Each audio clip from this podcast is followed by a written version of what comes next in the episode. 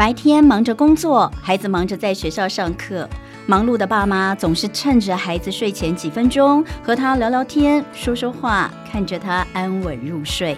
一天又一天的健康长大，这也是所有父母的盼望。每天早晚为孩子准备鲜奶，支持孩子的成长。鲜奶中的钙质、蛋白质、色氨酸，除了打好成长基础，也能帮助孩子好好入睡。瑞穗鲜乳成长睡前仪式：喝一杯鲜奶，摸摸抱枕，安抚心情，听爸爸妈妈说故事，迎接一夜好眠，健康长大，一起成长，一起瑞穗。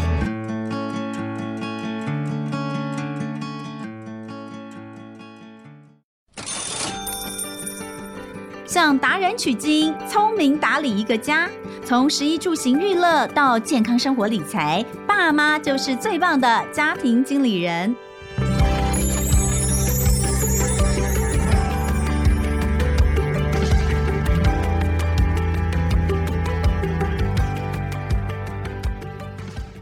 大家好，欢迎收听亲子天下家庭经理人，我是主持人萧同文。今天这一集哦非常重要，我们要来跟大家聊一聊，面对高龄化的社会，我们到底要如何为自己的未来做好准备？当然你要有个健康的身体嘛，所以我们家庭经理人常常都在跟大家聊，怎么样可以让自己更健康，对不对？可是另一方面，总要做好一些，嗯，万一怎么样的话，我们要能够尽量的在。那个当下不要让自己觉得很混乱，或者是不要我们常讲的，就是不想要影响家人、拖累家人。所以前几年其实长照险的推出哦，我们看到好多的呃，不管是这个。医疗的这个媒体哦，或者是一些杂志，其实都针对长照险做了好多好多的专题介绍。你到底有没有把长照险弄清楚，或者是你有没有保长照险？我还记得那时候长照险也有乱象哎，就是那时候就是好多很多人保，然后保险公司一大堆就在收单，然后最后就是突然间就说，哎，几月几号几点之前就不能再保了，哇，大家都毛起来，在那个就就是在这个疫苗险之前很乱的就是长照险了啦，大概就是这几年哦。呃，那个收单收的最混乱的，就大家到最后一刻压线还要送进去的，哎，那你送了没？你如果有保，你到底知道你保的是什么？或者是如果你没有保的话？你要不要听一下长照险到底对我们来说有什么样的保障跟影响？那今天在现场很开心，我们请到的这位是资深保险达人蔡佩荣菲菲，跟我们一起来聊聊长照险。欢迎菲菲。你好，大家亲子天下的听众们，大家午安，下午好，我是菲菲，大家都叫我佩蓉。好，呃，菲菲以前是护理师，是。那呃，哎，为什么会从护理师转做变成保险达人呢？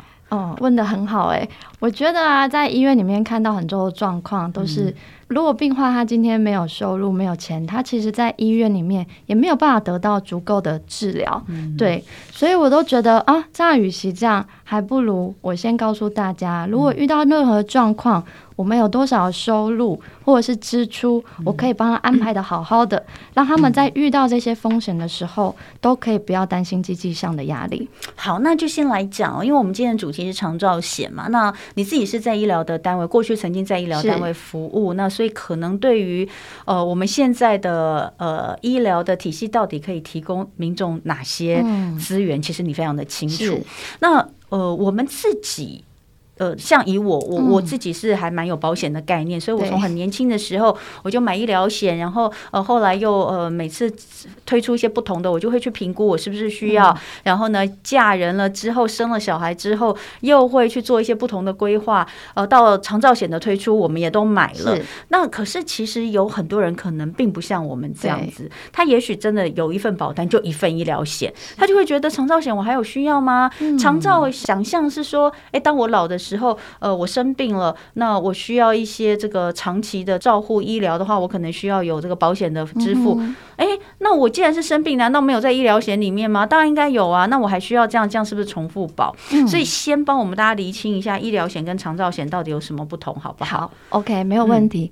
第一个医疗险的部分呢、啊，大多数的医疗险的理赔对象都是因为我们在医院里面不小心住院了，嗯、或需要手术了，它可以提供理赔。嗯、可是如果越后后期可能是医疗没有办法解决的，那我需要在家里面休养，例如中风、失智、瘫痪这些的问题，其实，在医院里面他是住不久的。嗯、那我们就需要到家里。所以，所以呃，其实很多的。我们的老人家，你刚刚讲这些都是很多老人家会、嗯、会有的问题，意外也会、啊、也也是我们自己会很担心嘛。啊、哦，你说中风了，然后或者是呃失智这些都有。嗯、我我给大家一个数据，这其实我们之前在节目里面也讲过，就是。呃，我们都很希望我们是可以健健康康的到最后。对。可是其实台湾跟其他的以美跟美国相比好了，我们这边呃虽然我们的年龄活得越来越长啊、嗯呃，可能我们现在的这个平均年龄到八十岁以上，是但是在美国在英国，他们呃就是寿命在结束之前。你知道，就是他们有很多其实是卧病时间是不到一个月的，是，也就是他身体都很好的状态，然后就哎突然间倒下了，嗯、然后没多久就走了哦。哎，其实我还蛮想要这样的，对啊，我也想。我是最怕就是卧床，可是大家知道在台湾其实蛮夸张，这个是根据康健的第两百八十八期的有一个报道数据，这一期我们也做过，国人。国人临终前平均卧床时间竟然长达八点零四年，就是超过八年。那在这八年当中，谁在照顾他们呢？当然，一般都是家人自己照顾。我们又是这么呃，这个百善孝为先的文化，那所以照顾者每天要照顾这些卧床的家人的时间，平均一天超过十小时。照顾者就如同我刚刚说的，八成都是家人。其中当中有百分之三十五的照顾者为了照顾家人，必须要辞去工作。那你就来了，这个其实长期的卧床也需要很多经济的这个支撑，那他又不能工作，所以这变得超级无敌两难的。谁来照顾？怎么照顾？这都是问题。所以我们现在讲的这个平均卧床八年哦，是目前为止，然后八十岁也是平均寿命也是目前为止。我们可预见的只有大家越活越久。很快的就超过八十岁了，对，八十一岁、八十二岁，其实平均未来已经到九十了。哎呀，超可怕的！所以，呃，刚刚讲到你说的这些，呃，中风啦、失智啦，嗯，这种瘫痪啦，是它其实，在医疗险里面是没有在支付嘛？你的意思是这样吗？呃，如果是急性的状况，如果举例中风，急性的状况可能在医院里面顶多待一到两个月，那我就要回来了。嗯、那回来之后，其实就像同文。解说的，那我们就需要到家里面，需要人来看养它。嗯，对，所以我觉得为什么长照险之所以我们现在一直一直在推广，是医疗啊。说真的，在医院里面最差最差，我们还有健保可以 cover。可是回到家里面，就是要需要我们自己的存款，甚至是小朋友他的存款，他的未来，全部都耗在一个家人有一个中了长照，一家都毁了。对，所以呃，到底医疗险跟长照险最大的不同，保障的内容有什么？对，好，那简单的说，长照险就是如果我们今天能够符合巴氏量表，这我们有没有常听见？嗯，巴氏量表，那巴氏量表啊，其实有分六种，嗯，就是它有六种我们可以要做的事情，例如我们平常可以自己去洗澡、自己吃饭、自己移动，可是这些事情，哎，如果我们没办法自己做了。那它可能就会符合长照的定义。嗯、那长照的定义其实只要能够申请看护的，几乎就是可以来请领我们的长照保险。嗯，OK。那呃，刚刚同文解说的，呃，什么样的状况我们可以开始启动嘛？嗯，好、哦，现在目前的长照险大致上都相同了。好、因为刚才说的那个长照之乱，是因为有的可能失能险一开始停住了，那现在变成是长照险。嗯，这样 OK 吗？好，那长照险它的定义就是，我失去了工作能力、生活能力或失智，它就可以开始启动。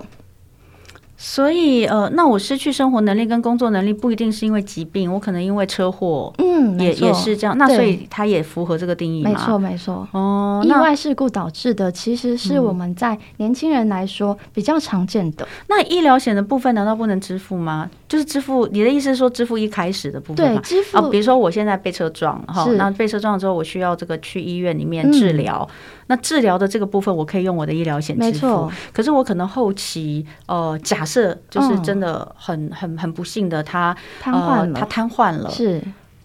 那那从什么时候开始，他就不给医疗险的部分不给付？就是离开医院那一刻开始就不给付了。是啊，哦，哦，就回来家里就那一样的，像前阵子很冷，很多人心血管方面，嗯、比如说心肌梗塞，是，然后呢，或是这个中风、脑中风，他一样是在医院治疗跟急救的那个当下，是他的医疗险是可以付，没错。但当他离开之后，后续的、嗯、呃，就是假设他是这个中风中风了、失失能了，然后或是他必须要去做长期的复健这些。嗯这些东西医疗险也不给付，没错。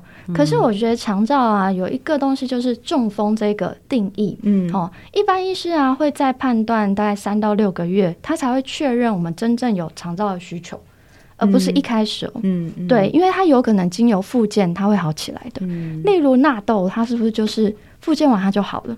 它就不符合长照的定义哦，了解。那像如果要讲名人的话，另外一个比较这个让人难过已经很久，就是小胖，对不对？嗯，小胖袁惟仁，袁惟仁好像也是中风嘛。对，但是他现在目前的确就是符合长照的定义标准。好，那刚刚有讲到就是医疗险跟长照险的不同，那我想现在就是要请菲菲来举个例子来说好了，就是说那到底什么样的状况之下，呃，是符合长照的定义？然后长照启动之后，我到底可以拿到什么？我们就来举个例子，比如说像是呃，大家都会很担心年老之后的一些状况。如果是疾病产生的状况，通常像中风啦、嗯、像失智啦，你刚刚都有提到、嗯、哦，这个部分的话，呃，会是什么样的一个评估？然后呃，我们的保额哦，额度的部分到底是怎么样来计算？好，OK，我先举一个例子，就是有关如果是因为疾病发生的。好，我举一个，就是三十岁的女生，如果她在三十岁的时候都相安无事，她就开始买长照保险了。她最多缴三十年，我用最长期三十年来当举例。她最高缴的保费可能就是一百万上下。举例一百万上下。好，那她如果真的不小心七八十岁了，她才开始可能因为老化的关系，她需要一些长照。因为我觉得长照我之所以这么喜欢，是它不见得因为疾病引起的，也可能是因为身体上的退化。嗯，对，我们在路上不是看到很多公园的老人吗？嗯，他也许不是有病，他可能是肌少症，他可能是呃关节的退化，导致他没有办法行走、穿脱衣服这些。嗯，OK，好，那他会给了总共有三笔的费用。嗯，第一笔费用叫做安家费。好，举例安家费，如果能理赔三万块好了，他安家费用大概是三十六万上下。你说的三万是指每个月的理赔三万块的这个额度的话，对，那第一笔的安家费会是三十六万，三十六万，它就是以一年的差不多一年的这个总额来给你安家费。好，那这个东西是要经过评估，对不对？没错。那评估就是，呃，那这样的话是不是很多只要是有你刚前面有讲到，只要你符合申请，比如说看护对或是外佣的资格，基本上都可以使用长照险嘛？没错。哦，我反而觉得请外佣比较难诶、欸，资格比较难。哦，没错。好，所以评估完之后，嗯、就跟医疗险一样，它有一个评估期嘛。对。那这个评估期可能是你说是六，你们之前有讲过是六个月，没错，大概是六个月左右。好，六个月之后呢，如果确定可以，嗯、那就会先拿到一笔安家费。哦，那假设是以每个月三万块来说，可能就是三十六万。哦。然后再来就是每个月三万嘛。对。哦。嗯，好。那每个月三万呢、啊？举例，如果他今天我刚才说，如果他真的是六十岁，他就有失能的问题，嗯、那他就可以一直领，一直领。那是每一家保险公司可以领多久的期限是不一定的，嗯，可能是十五年、十六年、十七年都有可能。他没有付到。过世吗？嗯、呃，早期可能有，但是近年来因为长照，嗯呃，需求人口越来越多，嗯、所以它有一个限制额度，嗯，就是最高可能就是理赔一百八十个月或一百九十二个月。一百八十个月，或是一百九十二个月，那就是十六年左右。十六年，哎，那我这样子重新来一下哦。你刚刚举的这个例子，三十岁的女性，是她就开始保，对，然后到六十岁，她就缴了三十年，最多缴三十年，是不是？那她这样子呃的保费，你说大概是一百万哈？那一百万的状况是她是保三万的额度嘛？对不对？对。所以那假设她六十岁之后，哦，假设她六十岁。哦，才突然间，比如说失智，哎，现在其实很多早发失智，哎，五六十岁就有，对，好，六十岁，然后符合了这个呃你们的长照给付的定义。定义之后，一开始可以拿到呃一笔安家费，然后接下来可能有十六年的时间，他可以拿到每个月三万块，没错，那这样子大概是可以就有超过超过那个吗？哦、因为这样算起来，大概就已经五百七十六万了。哦，嗯，花一百万，可是我买到的是将近五百七十六万的保障。嗯嗯，嗯，那如果我都没有用到呢？这个是有所谓的，以前大家都会问说，这有没有？保本，对，保本。那这个有保本吗？好，我觉得很棒啊！就是我们当然希望永远都不要发生长照啊，健健康康的老去，嗯、就突然间我就拜拜了，嗯、这是最好的。嗯、如果有发生这样的状况，我所缴的一百万的保费就留给你的身故受益人。哦，所以它其实还是有点点保本还本的概念。哦。可以这么说吧。OK，好。那另外，那我们刚刚讲的这个是呃年纪比较大，他可能是因为疾病或退化的状况。嗯、但是其实我们前面也说到，有很多年轻人他可能是因为车祸或是工作的意外。对、嗯，假设他是比较高风险的职业，哎、嗯，讲到高风险职业也可以保保这个险吗？可以哦，也可以吗？跟职业等级没有太大的关联性，因为它不是意外险啊。哦好，是。因为我们常听到一些比较危险的职业，嗯、呃，他有可能，比如说在工地，呃，在鹰架上工作人，嗯、他确实真的蛮多有这样子的可能性，会造成身体永久的损害。他其实如果他做了这个工作，他一样可以去保长照险。没错。那假设真的是很不幸的，在工作的时候发生了意外，造成他下半身瘫痪，对，他一样也可以请领长照险。没错。我这个我就可以举一个案例说明了哈。我过去有个客户啊，他是台电的工人，他在爬电的时候啊，要修理电线杆，他倒下来的那一刻，他就是双脚截肢。哇！所以啊，你看哦，他如果他三十五岁购买。他三十八岁，他就发生了这样的状态。哦，那他其实后续的二十七年的保费，他都不需要再缴交了，由保险公司来负担。哦，这就是说，你还没有缴到，比如说二十年或三十年，就看你买的时候是买多长。你在那个之前，如果就发生了这样的意外，或是发生了疾病，嗯、那保费就是照那个时候为止。没错。哦，哎，我们医疗险是这样吗？嗯，要看你有没有买到豁免条款。OK，好，但长照险目前是这样，嗯、它是内涵在。所以我们举个例子，他三十五岁开始保，三十八岁就发生意外，是他只缴了三年的保费，但他一样可以领到我们说的，比如说你说每一家不一样，十五年、十六年都可以。哎错，长照不能领到。领终身的吗？现在没有这样的规划吗？哦，目前我们家公司是没有了。现在目前各家都没有吗？对，应该是没有的。哦、嗯，可是我觉得，除非因为嗯刚刚说的事件意外造成的啦，嗯，不然其实平均我们的长照，通常我们计算大概是九点九九年。你说使用的时间吗？就是说可能到他离世。嗯，对。可是真的说不准，你看王小明就躺了四十七年了。啊，真的是。嗯、所以你说长照险到底需不需要？现在大家可能会有一个概念喽，它真的不是只有疾病或是老年才用得到，嗯、任何情况都有可能。有可能。那我讲一个。失能险、失能险跟长照险到底不一样？嗯、而且我们之前好像有听过所谓的残服险，嗯、这三个险有什么不一样吗？呃，失能险是等于是残服险的，它只是名称上的定义不同，嗯、让人家听起来舒服一点。哦，残听起来不舒服。对对对对，但其实他们两个是同一件事情。所以失能险就是残扶险，没错。那长照险是另外的，对，那这两个有什么不一样？失能险一般判定啊，它是用一到十一级残，它是用。呃，生活状态，嗯，好，就是哎、欸，到底符合什么样的等级？嗯，可是长照险其实现在越来越单纯了，它就是看我们今天能不能符合巴氏量表或失智量表，它只看这个东西。嗯、所以失能险跟那个长照险，它看的表格是不同的。哦，嗯、那有比较哪一个比较好吗？嗯，我觉得各有优缺点。怎么说？对，嗯，因为失能险啊，假设我用。中风来当举例好了，嗯、好，如果用中风来当举例，失能险，嗯，可能理赔的宽度会比较宽一点，嗯，因为他也许他生活都还可以自理，嗯、可他没有办法工作，在失能险它就是符合理赔的定义，嗯、可是长照险几乎它要某一些功能有丧失了，嗯、例如我没办法自己去厕所，没办法自己穿脱衣，我才符合，可是，在失能险的部分就不需要这么严格。嗯，对，可是买不回来啦。失能险到底是什么时候停的啊？三年前吧。哦，就是我说那时候有一一波，突然间大家都要急着去送去送保单的时候。为了那个，我一天环岛收案件。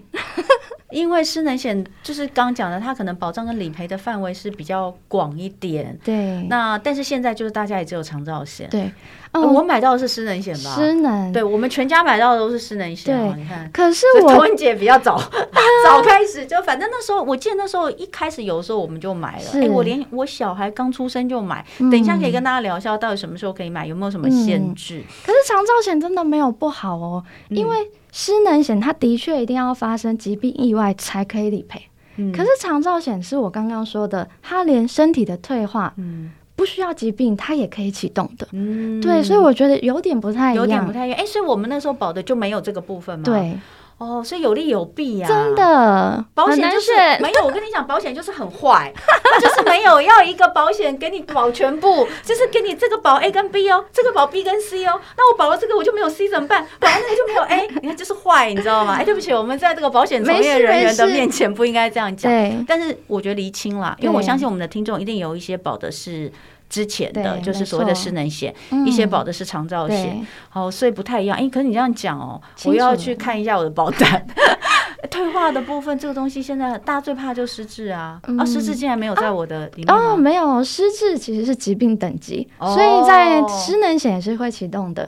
但是你，那你刚刚说的退化是指哪些？呃，比较类似，我之前有看过病患呐，他就是。关节的问题，哎、那就像我妈妈的状况喽，因为我自己的妈妈现在她就是一个。呃，脚步不平衡，所以他没有办法一个人在外面走路，因为他很容易跌倒，对，所以他一定需要有人搀扶。对，那他有一点类巴金森氏，可是他又不是巴金森氏，可是他医生是认为他需要照顾的，所以医生有开出呃巴氏样表，认为他需要一个这个看护照顾，所以我们也因因此去申请了看护。那如果以这样状况在长照险，是不是就符合？没错。哦，你通了，可是我妈没有长照险，么我妈没有肠道险呢？嗯、啊，因为已经超过。超过年龄了，哎，那我们现在赶快来讲一下谁可以保，好不好？太好了，有年龄限制吗？哦，现在一般最长的年期就是呃，大人大概七十岁以前。如果你还没有的，赶快帮爸爸妈妈看一下，因为我们最担心爸爸妈妈需要被抢走。我们家一个七十七，一个八十三，已经没有机会了。没关系，对，子女的口袋够深就 OK 了。啊，就是不够深，太辛苦，所以我们自己保多一点啦，因为都要用到的，怎么办？所以你刚刚说是六。十哦，大概有的到六十五，有的到七十岁，不一定，每一家不一样。对，可是我真的很奉劝听众啊，如果你现在身体健康状况是好的，你应该早期的去评估你有没有需要规划长照险，因为长照的风险其实对保险公司来说是很剧烈的，所以我们因为长照险都有在保公司，因为它的理赔率一定会用到啊，买的人就是一定会用到嘛，除非我们就说。意外就马上拜拜的那个另当别论，OK。所以为什么要健康状况良好之下？因为它的审核条件越来越严苛。如果有些体况可能就没办法买了，例如例如例如高血压，那高血压一堆人高血压，你高血压不承保，那怎么那怎么可能？所以就要说健康好重要啊，真的，那就是早一点买啦，年轻一点的嘛，因为通常高血压我们有的时候是中年之后，对不对？四十岁之后会出来。那所以，我刚刚讲就是有没有什么限制不能买？一个是年龄，对，我们讲了，有的六十五，有的是七十岁呃以上就不能买。那另外就是身体状况，对身体状况。那有比如说呃有哪些状况？比如说他有像现在癌症的几率就是越来越越高嘛？那假设他离过癌，他有可以再买吗？嗯，我觉得就不行吗？不容易，不容易。对，但是如果像因为听众都知道童文姐之前肺部的状况，对对对，可能是零期。我其实都不会跟我客户说，你有了癌症状况就绝对不能买，嗯、我都会去送送看，有送有机会，嗯，或者几年之后也许有机会，因为其实说真的，就是有关于这个保险的险种或是它的内容，其实。不是只有这个保险公司，其实一直在跟动。嗯、其实有的时候，这个主管单位它的就是它的规定的标准也一直在改嘛。所以呃，那这样讲的话，年龄有上面的限制，有下面的限制吗？一出生就可以保吗？哦、对，现在目前是一出生就可以开始投保的。嗯、那保费的话，应该也是跟医疗险一样嘛？啊、你就是越年轻保越便宜，真的好便宜哦！看完之后我都觉得。要买多高，我就会帮我小孩买多高。嗯，举例好了，嗯，像如果现在小朋友要买到满额，我们现在满额大概就是理赔金一个月十万块。嗯，好，那如果是以孩子来说，哎、欸，保费其实一年只要两三万，你就可以买到十万块的保额。嗯那他要缴到什么时候？就是看你买的是二十年期还是三十年期。啊。哎、欸，对，所以我们那时候说，假设假设我们是买二二十，哎，可是二十年跟三十年的差异在什么地方？差异就是什么时候启动豁免赚的比较多。例如，例如我刚才说那个截肢的病患好了，嗯嗯、如果他今天买二十年期，嗯，那他如果中奖的时间是二十三年，嗯，那他就没有办法启动豁免。什么意思？什么意思啊？就是他三十五岁买，嗯、但是呢，他五十八岁中奖。嗯、OK，所以如果他买二十年，嗯，那他都缴完了。可是如果他今天买的是三十年期，他是在这个当中，对，那他是不是将近有七年到八年的时间，嗯、他是不需要缴交保费的？嗯，所以一般我自己在帮客户规划长照险，我年期其实都会拉长，拉到三十年。对，可是这样，我的我的理解应该是说，比如说他三十五岁，可他买二十年期，他到五十五岁的时候，他就已经缴满二十年之后，假设在五十八岁嘛，嗯、你说五十八岁的时候他出事了。他不能理赔吗？可以理赔，都可以理赔。过程当中，只要你签约后，嗯，发生这些，对啊，都可以。那你所谓的豁免是指保费豁免嘛？就是你可以不用再交保费嘛？那二十年跟三十年保费差异蛮大的。哦，真的吗？举例，我们今天买一间房子，缴二十年的房贷一定就比较高啊，缴三十年房贷比较低。对，所以通常我们都会希望客户能够把保费降低，然后保障提高，我们的年期就会拉的比较长。嗯，但是年纪大的人，他可能只剩下十年、二十年的选择。嗯嗯，所以呃，你们在规划这个的时候，会依据呃客户的这个，比如说像我们的年龄不同、状况、嗯、不同，做不同的建议。对，年龄跟、哦、呃经济预算都有关系。嗯、因为呃，长照保险现在目前有分终身型的，嗯，保费可能就会稍微高一些。嗯、那如果有一些呃听众，你可能。哎，预算有限，那你也可以选定期型的。嗯，那定期型跟终身型差别就是一个可能保到呃八十四岁就截止了，嗯、一个就是终身可能到九十九岁。嗯、那保费落差可以差到二分之一到三分之一，所以终身型的应该会比较贵。对，终身型就会贵一点。哦那所以真的就是看大家自己的情况。然后、嗯、如果今天是年轻的朋友听到的话，像我们有很多年轻的家长，是。他现在可能才刚结婚，宝宝才刚出生，嗯、他其实可能会有点担心，是。就是说万一，尤其是我觉得很多爸爸这个这个部分也会，像我老公就会觉得、嗯、哦，这个这个很重要。那所以他可能会想说，哎，我在三十岁的时候，现在我已经有宝宝了，嗯、我就赶快来保。我跟太太都保长照险，但我们可能预算没有那么多，所以有没有可能后面是可以做跟动的呢？还是一开始选了就、嗯、对，一开始选了就是选了，嗯、所以我们一开始就会跟客户评估一下他的经济预算。嗯、有时候我们也会做搭配啊，一部分买终身型的，嗯、一部分买定期型的。嗯，最重要的是保额足不足够。嗯，那这个保额怎么你们会怎么计算？嗯，好，我觉得这是很棒的问题哦。嗯、第一个，如果我今天是帮孩子买的，嗯、我都会建议保额至少是父母亲其中一个人的薪水。因为小孩子出了状况，嗯、父母亲应该舍不得让他去给别人照顾。嗯，举例如果孩子出了状况，至少，哎，我可能帮他买个六万八万的，嗯、因为我要去 cover 我日常生活的开销嘛。哎，有道理。对哈，嗯、好，那如果是年轻的朋友们，你要帮自己在规划的，嗯、那你应该要去设想。我要请的是看护在家里面照顾，还是我要选择到机构去？嗯，那可能费用上就会不太一样，大致上大概就是三到五万。嗯，年长者的规划真的就是要看。口袋预算了，嗯，啊，我们一般帮年长者规划有两种，一种就是父母亲拿出他部分的退休金转嫁保险公司处理长照问题，嗯、那一部分就是小朋友帮父母支付保费，嗯、至少遇到状况的时候不用一下子拿出这么高的保那个长看费用出来支付，嗯，嗯，所以你看哦，就是年龄、身份。嗯你自己的角色是什么角色都不太一样。对。哦。这个这个今天呃，我我一定要讲，其实保险真的是一个蛮复杂的东西，嗯、因为它跟每一个人你碰到的年龄跟你碰到的状况都不一样。对，所以今天菲菲可能就是我觉得已经是在呃短的时间很短的时间里面，就是尽可能的让大家听懂了解哦。嗯、没错。那包括就是呃长照险跟医疗险有什么不同？然后呢，长照险是怎么样能够启动？那我们大概保费。一般来说，大概我们举例了嘛，哈，大概可以要缴多久？大概缴多少？然后我可以拿到什么样的保障？那呃，小孩子是不是也可以保？这都是可以的。当然，越早保就是呃，费用比较费用越少。嗯。以现在未来来看，其实这个长照的需求是绝对有的。然后你要，我觉得大家要想，就是说它不是只有疾病跟退化。这件事情，还有另外就是我们人生当中有多少意外会出现，嗯、可是它其实是全部涵括在内。嗯、那这个东西我觉得是真的蛮蛮需要、蛮必要。嗯、这也是为什么今天特别安排一集来跟大家聊长照。